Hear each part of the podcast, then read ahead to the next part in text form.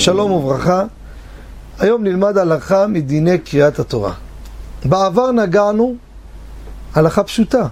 אסור לאדם לקרוא בתורה אם הוא לא קרא את הפסוקים, מכין אותם לפחות פעמיים או שלוש. פעמיים גם מספיק. קרא את הפסוקים. אם לא, לא יכול לקרוא. אמרנו, אם יש, נתקעו ואין מישהו אחר, אז יקרא, יעמוד מישהו לידו. בסדר. עכשיו אני רוצה לדבר על פטנט אחר. מה קורה אדם לא מוכן, אומר, יש לי רעיון. אני אשים חומש על התיבה, ואני שם אצבע, ורואה בחומש כמה מילים עם הטעמים שלהם, ומיד קורא בתורה. האם מותר לעשות את זה או לא? במקום, באותו רגע. הוא מסתכל, רואה את הכל, גם את הניקוד, גם את הטעמים, שלושה ארבעה מילים, ומיד קורא בתוך הספר תורה. הוא שם פה אצבע, פה אצבע. ירוץ לו. מה הבעיה?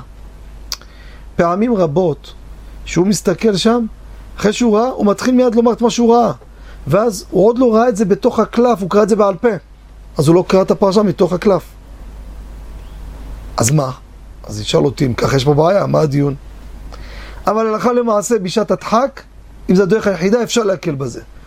תשאל אותי, איך יכול להיות? הרי יכול להיות לקרות תקלה כזו, שהאדם הזה ראה כמה מילים, מיד אמר אותם, עוד לא הספיק לראות את זה, ומתי הוא ראה את זה בקלף? אחרי שהוא כבר הוציא את זה מהפה.